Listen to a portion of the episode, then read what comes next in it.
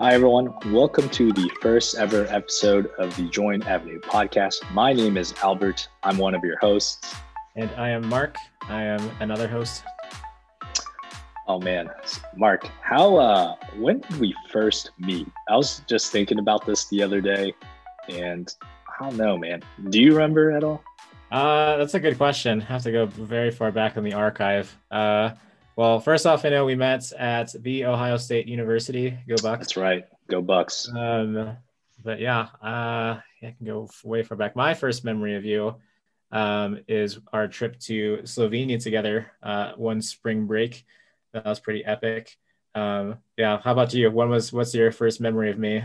Yeah, you know, I, th- I think it was back. Well, yeah, for sure during our Ohio State days, but I think um, like I have a vague memory now. I think about it, uh, where we met at IndyCC or Indy's Christmas conference. Uh, my first year there at OSU, and I remember we were in the same group there. Um, but now, well, regardless, look at us. You know, many years later, uh, we're still you know talking to each other. Friendship has blossomed, and now we're uh, making a podcast together. So, you know, what can you ask for, right? Yeah, amazing. We've made it. Yeah. So, um, I am currently, you know, uh, broadcasting this out of my apartment here in Ohio. But what, what about you, Mark? Where are you uh, located out of? Yeah, uh, contrary to popular belief, even though I'm wearing an Columbus, Ohio shirt, uh, I am located in Denver, Colorado. Yes, yes. And I think uh, it was warmer there today. But I heard also like it was in the negatives like earlier yeah. this week too. Yeah, last week it was uh like minus 15 wind chill. um yeah, not as bad as our not as bad as our OSU days. I think that was by far the worst I've oh, experienced. Oh man, those yeah, like we had some rough winters there. I remember like the polar just, vortex. Oh gosh, yeah, the polar vortex. Uh, that the one winter, uh, I just like had to still go out to class. I had to one like man, I had to wear like leggings under my sweatpants too. It was just crazy. Yeah, I um, multiple layers. I will say, uh, going back to the weather last week, I was coming back from the gym. I had just showered and walking to my car, my hair froze like on. yeah. Well, like, did you have a sick hairdo? Uh, I mean, it's just like wet and like damp. So I was like br- trying to brush my hair back, like when I got in the car, and it just like got stuck and I thought like, did something like get in it? Or I don't know. It was quite quite the shock. And it was only like a like 50 foot walk or something. Well, like, let's just say let's just say if uh, your hair is frozen, you know it's pretty dang cold outside. Yeah. So yeah. Oh man. But, all right. Well, the people who are listening to this podcast are probably like, you know, what do these guys do for you know from what are personal interests? So Mark, let me ask you, man, uh, what's what are some of your personal interests there? Yeah, uh, I'd say first and foremost, uh, the Ohio State Buckeyes, uh, as previously mentioned. Um, yeah, I guess like could go many different directions. Fan of music, play guitar, piano, like to sing in the car. Uh, like to travel. How about sing in the shower? I was, oh, the shower too. Yeah, only if my roommate's not around. Uh, That's a good call. Yeah. Uh, big on traveling. Um, obviously, our time in Slovenia. Uh, yeah. Uh, sports teams wise, um, actually, it's uh, crazy. Thanks to you, uh, for some crazy reason, I voluntarily became a Cleveland Browns fan. Let's go. So, but I guess they're on the up and up. So there's there's there's promise there. It's a good time to join the bandwagon. Uh, hopefully, we get JJ Watt. That's right. Yeah, it's a great time to be a Browns fan, especially after this past season, and hopefully, only things will continue to go up uh, from here. So, uh, sure. how about you? Yeah, um, yeah. I mean, like Mark, I'm a big sports fanatic as well. Um, have interest in a lot of different sports. Mainly, I root for uh, Cleveland uh, sport teams, um, but you know, the only out of market team I root for uh, are the Dodgers. Go Dodgers! Um, and also, I like this hat too because it has my initials on it. So, oh, yes. um, but yeah, I, uh, I'm big uh, sports fanatic, and uh, you know, talking about the Browns, can't wait for next season. I was very devastated at the lost to the Chiefs there in the uh, not the divisional round because we won the divisional round. The no, no, we lost in the divisional round. That was dang it. Yeah, we won in the wild card round, which was amazing. I mean, we should have won the divisional round, but yeah, should have, would have, could have. But you know what? That's that's okay. I'm looking looking forward to next season, and uh, it'll be good. So, all right. Well, um, I think you know we should probably give our listeners here, or I guess if you're watching this uh, podcast visually on YouTube right now, um, what the you know our vision with this uh, show is. So um, earlier this year, I well for a while now I wanted to create a podcast as sort of like in my artistic way to express myself. Um, and I approached Mark earlier this year and asked him if he wanted to be my co-host uh, for the Join Avenue part podcast. And the vision I had with this podcast was to, you know, join or you know interview with people uh, with interesting life experiences or unique experiences that people like myself and mark uh, don't get to experience or go through. So um, yeah i'm mark what are your thoughts on that? Absolutely. I when you approached this uh, me with that idea i was excited for two reasons. One i get to hang out with you uh, catch up. Uh, but also too um, i'm a big big fan of interviewing people, not really interviewing, just chatting with people, um, just having a nice beverage, whether it be a glass of water or something else. Um, just yeah, chatting, get to, getting to hear people's experiences, what they've learned, uh, what they're passionate about, um, as a source of inspiration, encouragement. Um, yeah, so it's awesome. It's one of my favorite things to do. Um, and just to get to do it with one of my good friends, Albert, uh, couldn't pass it up. Awesome, man. I'm really glad that you uh, said yes because if you said no, I wouldn't know what to have done. sure. I did want to ask. Uh, yeah, I did want to ask. Um, how did you come up with the name Join Avenue Podcast? Yeah, so that's uh, that's a great question, and uh, I think we definitely deserve to give our listeners uh, the answer to that. So I, uh, during last year, uh, during quarantine. Well, I mean, we're still in quarantine right now, you know, because the pandemic's not gone away, unfortunately.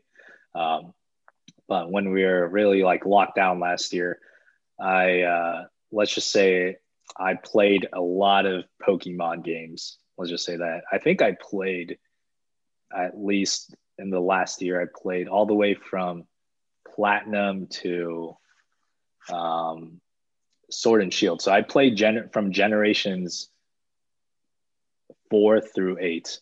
Um, but anyways, that's besides the point.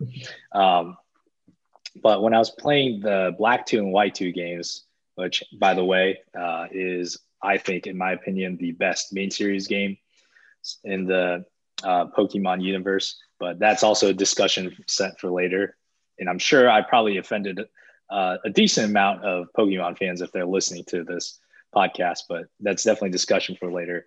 But there's this uh, fictional avenue, and it's it's an avenue that grows like with shops and other things as you interact with people from all over the world. So the more you interact with people, you know, the bigger your avenue grows and such. And I, I really like that idea.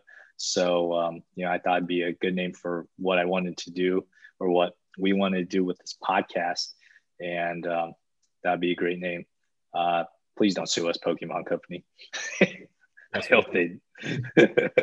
um, but yeah, so that's uh, that was our sort of our vision um, with the podcast, and not only do we want to interview uh, people or have conversations with people just in the states, but we want to interview people from all over the world in all aspects of life. So I think that'd be pretty great. Um, and you know, I think uh, something our listeners are also wondering about, Mark, is you know, what is our frequency of the episode release, or how often are we going to drop an episode here? That's a great question. Uh, I guess we'll find out. Um, I think, I, I think do as we please. Yeah, I think in the meantime, as we get started, uh, we're aiming to have an episode for you guys uh, once a month, um, and we'll see how where that goes from there. Um, unfortunately, we both have lives outside of this. Well, I guess I, we kind of don't have lives at the same time. Um, but yeah, we'll go from there. Uh, see how things go. See how uh, the reception is from you all um, and the demand, and uh, go from there. But yeah, uh, expect for now uh, an episode once a month. Yes, we'll do our best to release an episode a month. Uh, we already have a couple of guests lined up here um, for the next couple episodes, and hopefully we get some great conversations out of that. And um, yeah, we'll definitely advertise socially, mostly probably through Instagram uh, if we're using social media on when an episode releases. So, and speaking of guests, we have our very first guest lined up. I'm very excited to introduce you all to him. Uh, his name is John Kuchno. He is my friend that I met at OSU uh, through Athletes in Action. He used to play baseball, um, was a pitcher at OSU, and he was also with the uh, Pittsburgh Pirates organization for a little bit as well. And that'd be fun to talk to him about his experiences playing uh, professional baseball or even just being a student athlete in general at a major Division One school. Uh, without further ado, here is our interview with John.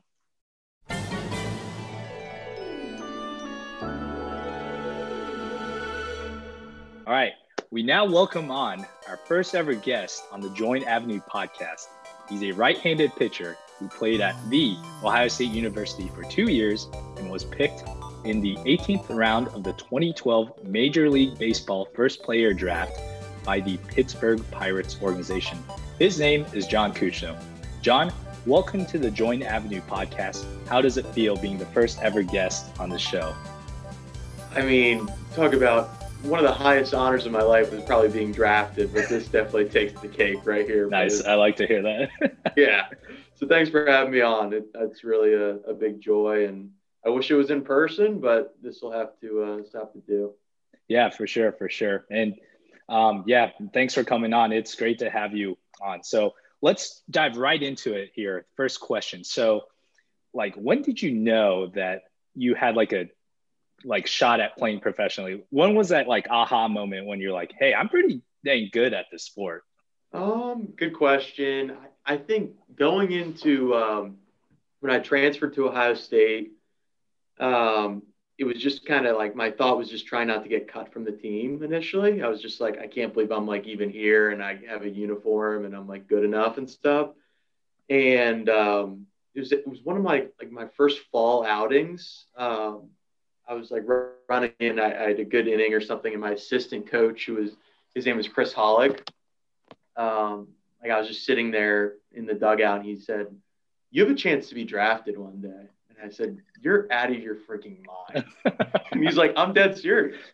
And I was like, and that was the first time where it was like an aha moment, like you just said, where it was like, wow, maybe I am good enough to like actually go past college. And I'm at this point, I'm just trying not to get cut. Um, so I, I worked hard. I, I had a terrible first year. I had a decent, pretty good second year. Um, it was like one of my last outings of my second year at OSU when I was actually draft eligible, like my age.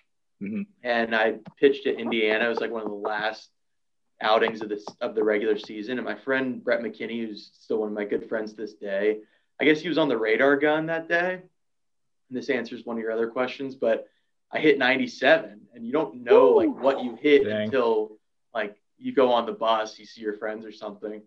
I remember walking on the bus and he looked at me and goes, You're getting drafted. And I was like, Why? he goes, Dude, you hit 97 today. I said, No way. I no, there's no way. He said, Yeah, I swear to you. You're he's like, See ya, you're gone. And uh, I remember sitting on the bus and that was like I when you hit 97, how many people throw 97? I was like, wow, this is actually might happen. Jeez, was that the fastest pitch you've ever thrown? Or that was the fastest I ever threw. Yeah, it was 97. I think I hit 97 a couple times more. We played Purdue in the Big Ten tournament like a couple weeks later. I think I hit it a couple times then too, but I never, I never got up to 97 in pro ball. That was like the hardest I ever threw.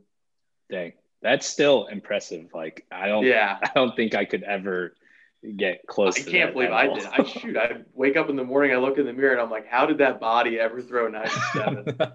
Not to mention it was like less than 10 years ago. Yeah, uh, man. Wait, so John, um, like you've been out of the league for like a couple of years now. So yeah. let's say, you know, we gave you Mark and I gave you like a minute to warm up, you know, throw in the mm-hmm. bullpen a little bit. How like fast would your fastball be right now? Um good question. I mean, I think I'd probably be able to. I would like to hope that I could break 80, but afterwards I would probably have a torn rotator cuff. Oh man. guaranteed something would tear. Oh man, yeah, that would. I think I could. I think I could hit 80. If I can't hit 80, that's bad. when was the last time you threw a, a, a baseball? Let's just say that, just like a jokingly or just whatever when I was living back in Columbus, this was like one of my favorite things to do. Me and Knife would randomly go play oh, catch yeah. sometimes yes. at the park. So it was probably then. I mean, I I don't really I don't do lessons out here or anything like that. So it was probably just a game of catch with Knife at one of these parks. Oh yeah, actually, Mark uh, knows Knife pretty well. Oh yeah, or I guess go, go way back. Yeah, yeah. he's one of my best crew friends. connection. Oh, that's awesome. Uh, yeah. yeah, yeah. Oh man, that is so good. All right, well, um, yeah. John, I was wondering, could you give us like a high level overview of your like your playing career for our listeners here? Yeah, I mean, I I guess I played one year of varsity baseball in Maryland. That's where I'm from. I went to Wake Forest just as a regular student, and then um, I was going to try to walk on, but I was kind of hurt my freshman year, so I wasn't affiliated with the baseball program at all. I played club ball, which was a, a freaking blast. Um, ended up kind of like getting healthy over the summer and getting better.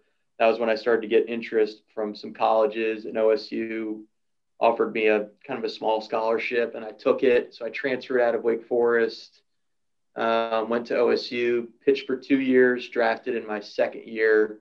Um, like I said, first year was terrible. Second year, not as terrible, but still pretty terrible. But I had some projectability, so they drafted yeah. me. Um, I went with the Pirates. I played six years of pro ball, made it all the way up to AAA with the Pirates. Um, get through close to maybe 70 innings in AAA. So um, stunk it up in AAA. Ended up getting canned. Um, no, no. Can you hear me? Yep. Okay. Sorry. For some reason, yeah. yeah. it lagged for a second there. Okay. okay. What part did it start lagging on? Oh no, I I heard AAA, which actually funny thing. I saw one of your games um, yeah. when you were at the Clipper Stadium. So yeah, but you were talking about AAA and then it sort of lagged out. I did. You, were you at the game where I gave up one off the batter's eye? I, I did not actually. I think the unfortunately the one game I did go to um, at Huntington Park, uh, you weren't pitching that day, unfortunately, but you were in uniform and stuff like that. Mm-hmm. But Columbus, Huntington Park was like a, a microcosm of my career. I would have outings there where it was like, wow, I'm really good. And then I'd have other outings where it was like, why do you even have a uniform? oh, no. but anyway, yeah. So I ended up getting canned from the Pirates from uh, in AAA. I just didn't do well. I didn't have good numbers. Um, didn't get picked up by anybody. So I played independent ball for the rest of the year. And then call it quits. I was getting married and I wasn't sure that I'd get picked up in the off season. So mm. really about six seasons of pro ball with the Pirates. And then that was kind of a wrap. Dang. Yeah. Well, I, I have to say like, that's still impressive. You only played, I didn't even know this. Like you didn't play, you were at Wake Forest, which I was like, you know, researching up on this inter- for this interview. And I, I didn't even know um, you're just like a regular student there. And then yeah, also, yeah. And you just only played one year of varsity too, and yet you yeah, turned three, pro. Three years of JV. I got snipped from uh, varsity as a, as a junior, which was humbling to say the least. And then, yeah, I was just a regular student at Wake. I mean, I always had kind of aspirations to walk on. Um, but yeah, I was just playing club ball and you know doing the regular kind of school thing. I played so much pickup basketball that year. Oh my gosh! Actually, speak stunk Speaking of pickup basketball, I, I remember this story from the other, other day. That um, was where... the peak of my basketball career. you you almost walked on to the team. Can you tell us a little bit about that again? Yeah, I, I swear. I, that was the peak of my basketball career because I was starting to grow. I was playing every day. So I was like playing pretty well. They had open tryouts. And I think there's probably about like 50 or 60 people there. And some of my friends from my dorm hall, we all went and tried out. And know, they run you through drills and stuff. And then you're, they had one last game of like five on five. And they ended up taking like four of those 10 people in that from that game. I stunk in that game. I think I like wrecked a couple threes, probably turned the ball over. But oh no. So I was one of the last six cut but thank God I got cut, or else the baseball thing probably would have never sure. happened. Yeah, and we wouldn't be having this conversation right now if like you stayed there. We would have never met. I would have never met my wife. Would have never had a kid. So, oh man, destiny. It was all for this podcast. all, all leading up to this moment right now. Yes, right here. yeah, um, going off that, you did mention that you grew. Like I, I saw a bunch of articles that talked about how you grew like four inches your freshman year. I was curious, like how that felt physiologically, because for me, like I stopped growing my freshman year of high school. Um, and I'm sure that has like a lot to change with like mechanics on like how you throw, how you just play and like move. Like, could you talk yeah. about what Good that question? I mean, I think it was like a lot of uh, injuries in high school were caused by that because I just like wasn't growing.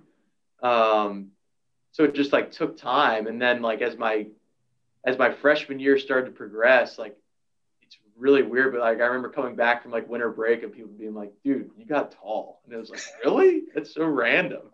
And uh I don't know. I think I like grew into my body a little bit. So like throwing became easier. And I think that, you know, once I finally got healthy and I started to like actually eat the way you're supposed to eat and lift weights and stuff, kind of everything was just like the perfect formula, I guess. But yeah, obviously it helped. Now all of a sudden you're six four, you know, buck sixty, buck seventy, as opposed to like six foot. I mean, then you know, colleges all of a sudden start taking notice because they're like, mm-hmm. holy crap, if we put 30 pounds on this kid, maybe he'll start throwing harder, which I think was played into my favor a lot.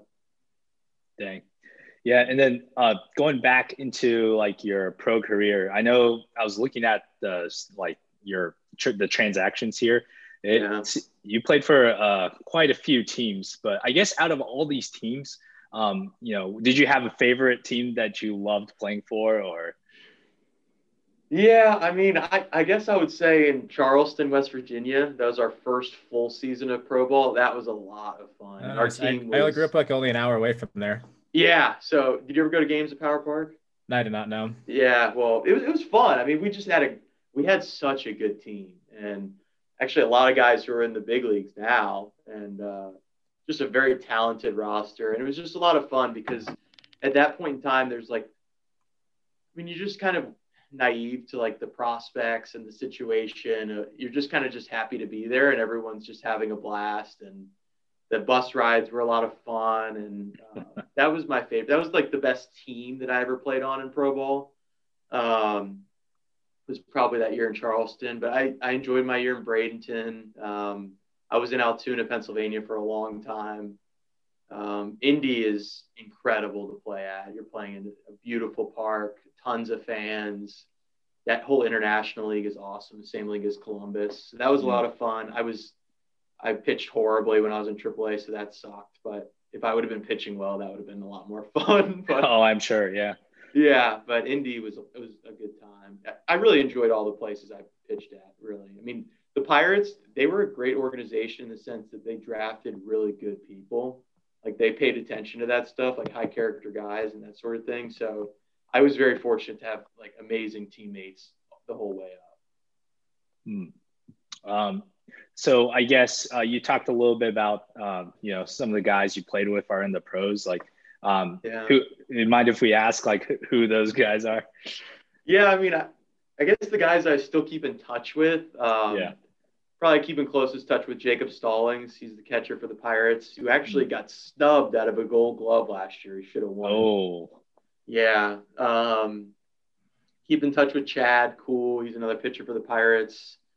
Uh, don't keep in as close touch with Josh Bell anymore. He got traded to the Nationals. Mm-hmm. Um, Adam Frazier, he's still with the Pirates. Um, Clay Holmes, another pitcher with the Pirates. Tyler Glasnow, I still talk to every once in a while. He's with the mm-hmm. Rays. Um, yeah, he pitched in the World Series last year. That was awesome. Oh yeah, um, I, I, yeah. I was about to say he that name sounds hair. really familiar. Yeah, he's funny. Um, because we played we played like every level together, kind of the whole way up. Um, outside of that, I mean, not trying to think if there's anybody else, but it's like rare that you talk about like baseball and stuff. It's always just about like stupid stuff, you know. um, so let me ask you this then, John. Mm-hmm. Uh, do you have like a favorite memory of playing like in the minors at all? Yeah, professionally.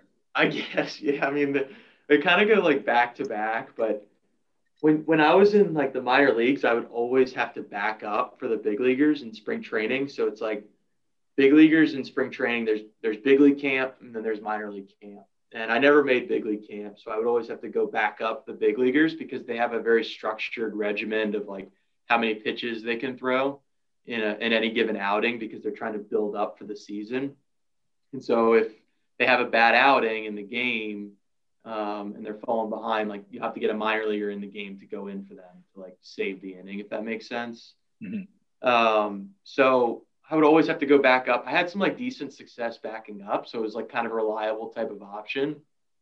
And before the season, they always have like an exhibition game, like actual exhibition in the big leagues. And so they'll bring some backups for that. Like that's a big honor to get to go. And um, the first year I got asked to do that was we went to Philadelphia to back up against like um, a game against the Phillies.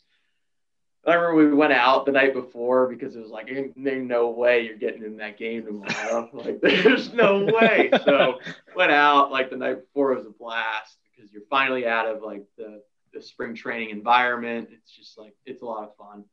And I remember like the like you're in a big league clubhouse, like you're actually getting treated like a big leaguer for the first time. Was amazing.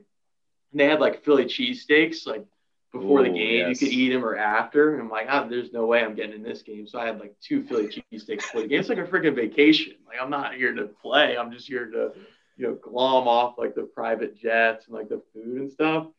And um, it's the craziest thing in the world. But Charlie Morton, who you know is now like he closed out the World Series for the Astros a couple yeah. years ago. He's turned in an unbelievable career and probably is the nicest human being that you'll ever meet in your life. Oh, I did not know that. Yeah, he's he's incredibly nice. But he like randomly got like the yips in the game, like in the first inning, and he, he couldn't. He almost didn't get out of the first inning, and they were like, "Get Kuchno going," and I was like, excuse me? like, get Kuchno going. And they were at like Citizens Bank Park or whatever in Philly. And I'm like, yeah, get going. I was like, I, I cannot believe this right now. Like, my arm is shaking, throwing to the catcher. And uh, I'm like hustling to get warmed up like as fast as I can. And next thing you know, I find myself in the freaking game in the big league park pitching against like the heart of the Phillies lineup in like the first inning. And I just like couldn't believe it. I mean, uh, on a big league mound, pitching against like Ryan Howard, I think Chase Utley was in the lineup. Like, yeah, oh my gosh, yeah, um, yeah, just like Ruiz, who was the catcher back then. I think Grady Sizemore may have been in there. Oh man, and that's uh, cool name, Grady Sizemore. Yeah, and like by the grace of God, I pitched like three scoreless innings that day, and uh, and my parents were there because Baltimore was a pretty close drive. And so that was a really special moment. And then the following year kind of tops it because same thing happens. Get called on the trip to Montreal and uh, play an exhibition game against the Blue Jays in Montreal, which is like Olympic Stadium, which you know, so they don't have a team anymore. So there's like 50,000 people there because they get like one game a year for this exhibition against the Blue Jays. And I have no idea why, but next thing you know, I find myself in the game again. and uh, I drew a scoreless inning on like MLB TV or whatever. I just remember walking nice. off, just being like, I can't believe that just happened. That is awesome. And heck, yeah, especially like um, that when you're throwing against the heart of the Philly lineup, I'm sure, you know, getting out of those innings scoreless, that must have been like, yeah. You know, Phew. I think I had like probably two more cheesesteaks after the game. it's a good way, good, good way to celebrate. Yeah. The funny part too is like after that game, the the big leaguers like take a uh, flight to go to their opening weekend or whatever, and the minor leaguers take a bus to go back to Double A. it's like quite the disparity yeah. of like oh, yeah. in the road. Oh man, that is that is awesome. Uh, so, yeah. uh, Thanks for sharing. I remember too, like in you leave the clubhouse, they have like tons of like beer and stuff. Like everyone's grabbing these trash cans full of beer to like bring them back to Altoona because you're like starting the minor league season. It's just like free beer. Gosh. It's like cover it on the uh, carried on the bus, like kind of like over your shoulder. Oh yeah, over your shoulder. Yeah, people are just getting like tanked and stuff because you know you're going back to reality. oh man. Um, so yeah, talking about like you know we were just talking about the disparities between like playing in the major leagues and the minor leagues. Is there like anything you would um, that like you know for someone like us or just other people listening to this podcast wouldn't really know about playing in the minor leagues? It's a lot of downtime. Like it's just a lot of downtime. It's a lot of time on a bus. Like you're just going everywhere. Bus rides suck too because like everybody's a pretty big person and the bus is so small. So it's like you have to double up a lot unless you're incredibly like selfish, in which case like people would like fake sleep, you know, like when you're walking onto the bus and like like try to get their own seats and stuff. And I'm like, I'm too nice, so I would always double up. So it's like you're doubling up on like a 10 hour road trip. So Oh no. Like, so there's, like, Oh, man. people sleeping on the ground. There's like people sleeping like everywhere. So if you have to go to the bathroom, you're like climbing over the seats to like get to them and stuff. And uh, yeah, so it's a lot of travel, a lot of downtime. The the money was just horrible. I mean, you're making just terrible money. I think like maybe like shoot sixteen hundred bucks a month or something. You're making like Oh, wow. eight hundred bucks a paycheck or something like that. Mhm. So it's terrible. Um, the food is generally pretty bad. Like in the clubhouses, you get like uh, what it's called is called spread, and like your spread during the day, like you get to the clubhouse, you usually like bring Subway or something on your own, and then like you'll have pregame spread like before the game might be like sandwiches that the clubhouse gives you or something, and then after the game you'll get post game spread, which is like a meal, and sometimes it's like horrible, like unbearably bad. So you'll just get like you get back to the hotel and you'll just walk to fast food or something just because it's like the only thing you can eat. So Oh man. it's like the, the living conditions were pretty terrible too. Like, I mean, you're living in an apartment with like five other guys because it's like cheap and stuff. She's only making like 800 bucks a paycheck. So it's not glorious. It's funny. Like you go to like a game, like a minor league game, you have 152 of the games. So like the players aren't really concerned about winning and losing as much as they're concerned about just like getting the game over in like a quick pace. Because you just want to get to the next one or get home. Oh man. That's just the way it is. Like it's like, you know, nobody really cares if you win or lose. Now, like you lose, you lose a couple games in a row, it sucks. Like in the clubhouse, like people generally try to act like, you know, sad and then you just get home. It's like nothing ever happened. Dang. Yeah, that's well, that's definitely new news to me. How what about you, Mark? Yeah, for sure. Yeah, I guess it sounds like it's maybe at the very least more of like like individual performance, like worrying about that than like the team. Exactly. Because it, at the end of the day, it comes down to like your performances and like your numbers and your stats and stuff. So if like you you suck or your friend sucks, like you always identify and like, you know, you feel really bad and stuff. But it's such a long season that it's just like so many games and stuff. It's just relentless. Yeah. Jeez. How how many games was it again? Like 150. It's like 150 maybe in a season, and then you have playoffs and stuff potentially. So I mean, you leave home like first week or second week of February, and then you potentially go to like last week of September. Oh man. Yep. That's, yeah, it's a long, it's it's, a a baseball grind. season. Oh, baseball. Yeah, I mean, dude, kept Advil in business. Like you're just taking so much Advil, and. Oh god.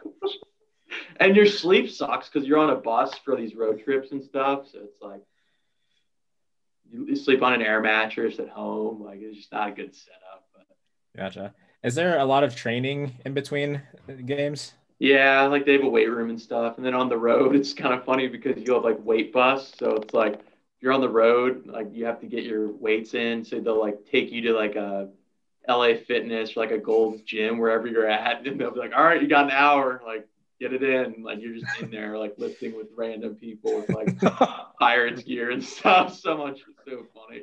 You have some guys who just like aren't doing anything. Like, some guys will just like won't lift throughout the year. They just, or just, they just play and then you know other guys are in, into it and stuff. But it's like everybody kind of does their own thing. But yeah, lift bus. Gotcha. It's like ah, I don't want to go lift bus tomorrow.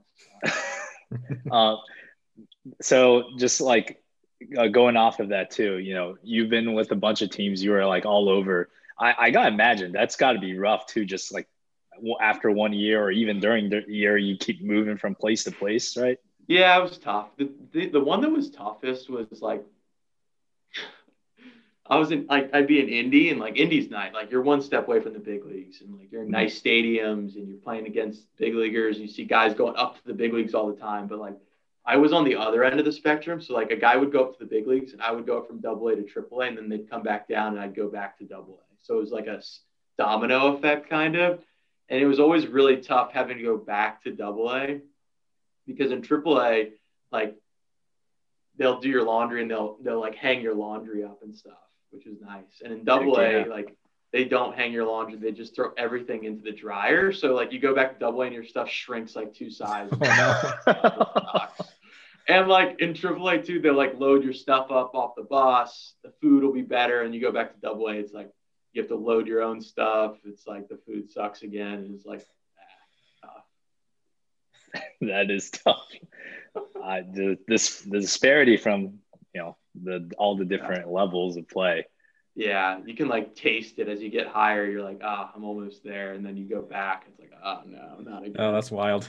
Yeah, and and then too, like in Altoona, they're like the friendliest people in the world. They have like a booster club. And so, like, you go back down, the booster club would be at the airport. It's a small regional airport to like pick you up and drive you to like your host family or something that you they'd like pick you up like welcome home like welcome back it's like i don't want to be here i want to be in AAA. Oh, no oh man i can only imagine how like I, even though it's a nice gesture like i can only imagine how like demoralizing it sucked yeah but it's part of it it's just part of the gig yeah but it was always nice too like you go back to see your friends in like double a how was it up there? You know, how so and so doing? Stuff like that. That's hilarious. Yeah. Oh man, but yeah, I just at least to me that'd be so rough, just like going back and forth all the time. Tough. It's tough yeah. like the living situation because you're always like packing your stuff up, or like you have half your stuff somewhere and half the stuff like in another place. But kind of get used to it. Hmm. I guess the um, saving grace always too is like the fact that at the end of the season you knew you were going back to Columbus to like have Buckeye football or see your friends and stuff like that. Heck yeah. Except my last year I played winter ball in Venezuela and that was uh, nuts. Yeah, how was oh, that? Can you yeah, can you can you elaborate on that please? I did not know about this. Yeah, that was in, insane. Um yeah, it was crazy. I mean, it I wasn't sure that I wanted to do it. I got like a good offer um, so I went and then just crazy. Like you, you, it was like quarantine before quarantine because you cannot go anywhere because it's not safe in Venezuela. So it's like we would have police escort to and from the field every day. So like you couldn't go anywhere but just sit in your room and then when you go to the field and play. But crazy fans, really good competition, not really a safe environment. Hmm. Like constantly kind of scared for your life, but good experience. For sure. Did you have like other Americans on your team? Like three One. other Americans on my team. Oh, got it. Yeah. So at least there's some English, but yeah, yeah, yeah. No how was how was that? Yeah, no translator, translator thing, but yeah, it was. Your Spanish gets better, but a lot of like sure. just know words and stuff. But mm-hmm. a lot of the a lot of Spanish players played in America, so their English is pretty good, so you can like still communicate and stuff Thanks yeah, I did not know you uh, played overseas ball for a little bit. Yeah, so. in Venezuela, one off season. Dang. Yeah. Um, okay, here's a uh, here's a fun question for you. Um, so, John, what was your favorite? I guess you, it can still be now, but what's your favorite pitch to throw? The one that they swing and miss at. Good answer. That is a great answer. My uh, like I guess toward the end of my career, like my I was just a sinker baller. So like sinkers are tough because it's like you're you're trying to you're trying to get them to hit the ball and play, just not kind of square and they just ground ball it hopefully to somebody.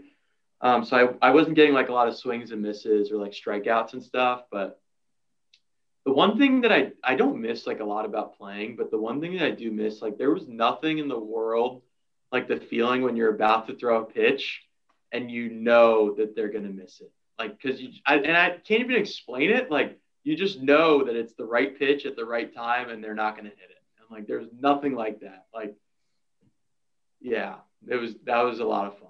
But. Yeah, I was about to say is um like as a when you're a pitcher, that was that like the best feeling in the world, or um, you know, maybe like you know, yeah, start going like three, um, like four, five scoreless innings or something like that. Was that the best feeling in the world?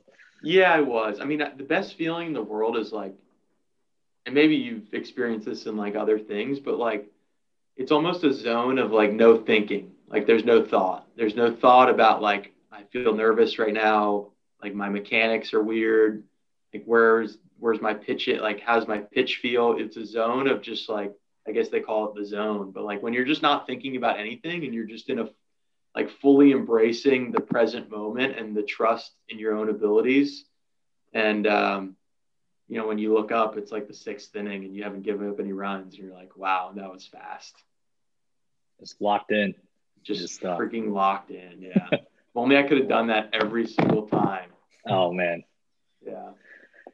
Just I, yeah, yeah, that's what they call lights yeah. out, I think. Um, yeah. Okay. Uh, what about this? I, I was just thinking about this the other day, like, um, you know, thinking of questions to ask you for this interview.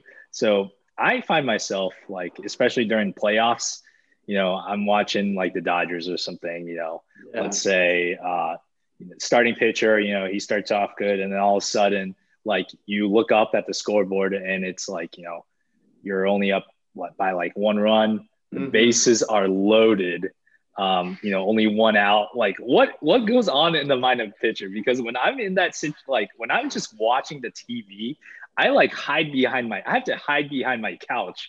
I'm like, yeah. I can't watch this. This is crazy. And then it's I can't even hard. think of what goes on in the pitcher's head. It it honestly depends on the pitcher. Like. Yeah. That's why closers are crazy because closers are like, oh, I love being in that situation. Like I want, I want it all the time. Like I, I love being in that I was always like a much more tactical, like what do I need to do on like this pitch? You try to simplify it like to execute like one pitch at a time. You try not to like try not to think about how big the situation is or like the runners on or the score. You just try to focus on executing that one pitch. So like whatever you have to do to execute it, whatever you have to do to like simplify your mind to think about executing, that's really what you need to do. Um, now there were times, like plenty of times in my career, like where you're out there and you're just sucking and you're like, I have no idea what I'm doing right now. And you're like, this sucks. so like those moments happen too, where you have to step off and you're like step off the rubber and just like think like, okay, how do I get this back on track? Like, what do I need to do to like get this going? And then there'll be other times in your career where it's going so bad, you just stop caring. And then as soon as you stop caring, you automatically do well like anything in life. And I can't explain why that's the case, but Glasnow I'll tell you this too. Like, it gets to the point where it's like it couldn't get any worse right now. So it's like, who cares? Then you start doing well randomly. But you'll see a lot of pitchers will give up like five runs in the first inning, and then they'll cruise like through five innings scoreless. Because they just they just like I don't care. They stop caring. They're like, I oh, can't get any worse. Might as well just keep doing it, and then you just do well. Man, it's funny how that works uh, sometimes. Yeah. Oh man, um, in anything so I, in life, like as soon as you take out like the potential outcomes, like good or bad, like and just do it, like usually the results I feel like get better. I think so. I, I don't know. I haven't really found that with my golf game yet, so hopefully uh, soon I can experience that. Yeah, I suck at golf too. oh man. Um, so I think we're like getting close to uh, close to time here, but I guess like uh, something we wanted to ask you, John, is mm-hmm. like how was the transition from you know being a professional athlete into not being a professional athlete anymore? You know, just working a like a nine yeah. to five job. They would say. Good question. I mean, I, it wasn't really tough for me. I thought it was pretty easy. Um, because the, the hard part about baseball, like you have a bad outing or like you don't do well, like you can log on at night and see like how I did and like that that always stuck with me a little bit. It was like I was kind of defined by like these numbers on a website, you know what I mean? And like nobody knew like the whole story about like what was actually going on or like how you're feeling or you know maybe the numbers didn't reflect on actually how you were pitching but like at the end of the day you were like defined by those numbers and that was always tough like having a normal job is nice in the sense that like you have a bad day or like make a couple bad calls or like things didn't go well that you thought like you know nobody knows about it and you're still going home to your family and like you know you still get to see your you know wife and kid or whatever which is nice. Baseball like you live with those numbers like those define you. So in some sense like not playing was kind of like a, a weight off my shoulders. Um, it was tough because obviously the goal was to make it to the big leagues and i never achieved that um, and that was that's tough. That's something that sits with me sometimes but it's it doesn't like dominate me. It, it is what it is. But um, the transition has been pretty smooth, been pretty easy. Like I think baseball has equipped me to be successful in a lot of areas of my life as a dad, husband, working professional because um, baseball teaches you two really important things like that I think are so legitimate. Is just a, a sh- like good sense of humor and a short memory. Like you just have to be able to laugh at yourself. You have to be able to laugh in certain situations. Like when things aren't going well, not take yourself too seriously, and and then a, uh, you know, short memory. You just got to be able to move on and you know think about you know next steps and and that sort of thing. Can't take things personally. Baseball is a lot of um, a lot of joking around, a lot of downtime, a lot of coaching. So you got to be able to take criticism and stuff like that, and um, can't take yourself too seriously. So yeah, it's been a smooth transition. I feel like it, if nothing else, it's just nice to have like to see your family. Yeah. Oh yeah, for sure. It's um and not to be but, and not to move around a lot, like you mentioned. Like you're always moving around, like a suitcase everywhere. Now it's just like at least you kind of have a home base. Yeah, to have some type of stability, I think, is huge. Yeah, it's nice. The thing I miss the most about baseball is the people. I miss my friends. I miss the diversity of like teammates and people from all walks of life, all parts of the country, all parts of the world. Like that was a lot of fun. But you don't miss those long bus rides though, right? I don't miss doubling up on the bus.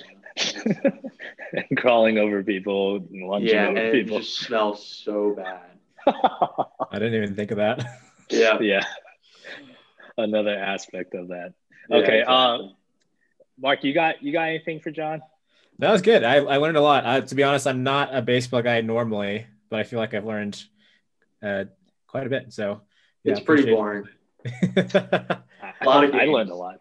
Which is actually another thing, like, it's funny because that's another thing, Bert. If you're watching the game, you'll think about this now.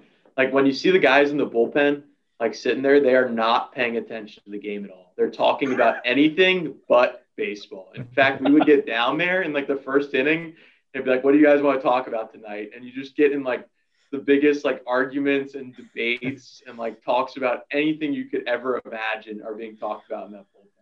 That's awesome. And getting yeah. some good uh, philosophical debates or like solve like world all issues. the time. Riddles. I freaking hated riddles and puzzles. Like people would do those. I hated that. But, yeah. Oh man, that's well. I definitely learned a lot today, to say the least. And uh, you know, got the mindset of a pitcher now. So thank you, John, for that. No problem. All right. Well, John, uh, I think we're we're about out of time here, but hey, thank you so much for joining us, um, and uh, we'll talk again soon. Yeah, I hope to be back soon.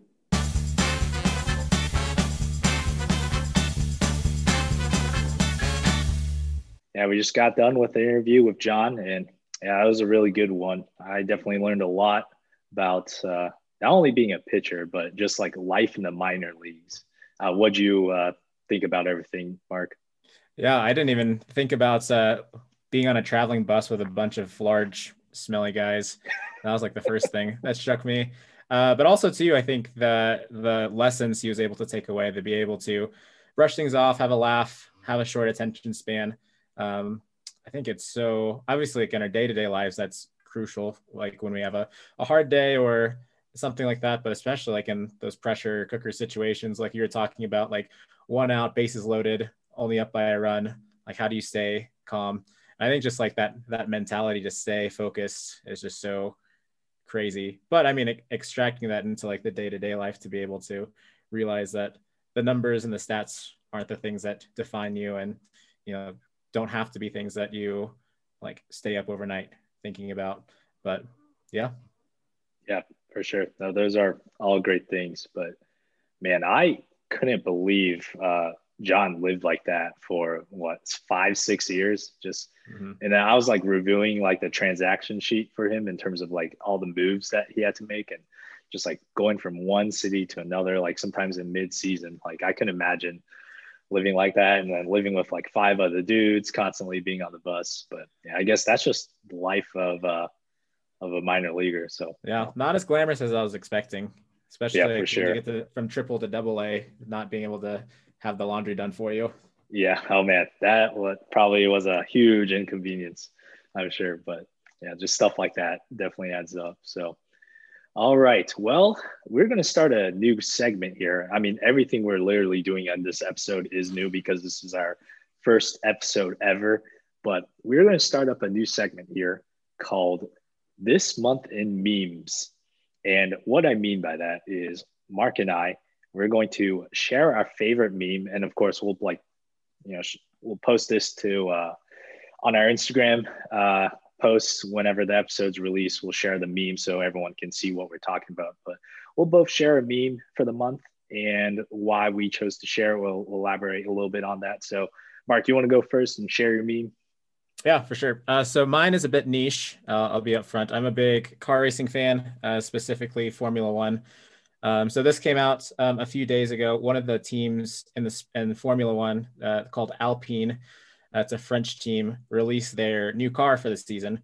Um, and so I will show it to you. Um, it's on my phone, but um, there's a comparison between the actual car, the actual livery down at the bottom, and uh, one from uh, the movie Cars. I can't remember which Cars movie it is or the character's name.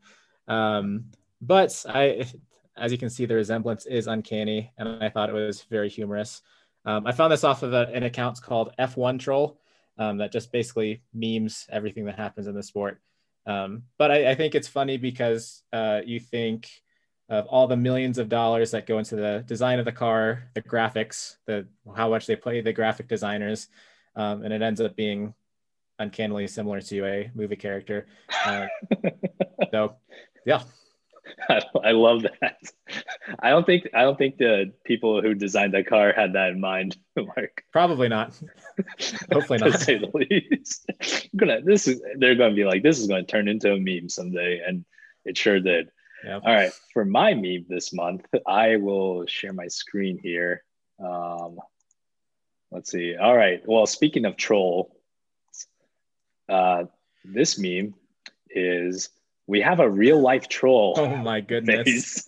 so if you know like what the troll face is, like that whole um that whole meme, well, there's a video on YouTube. I just found this through YouTube. If you type in real life troll face, uh, there's like a million of them, so I don't know who to credit, but it's like this guy who just has like a somewhat normal face, and then all of a sudden he just like in, in two seconds, he just makes this real troll face. You can obviously tell he has a filter on to make it, but I, I like literally when I when I first saw this that video, I like couldn't stop laughing for three minutes straight. It was I don't know why.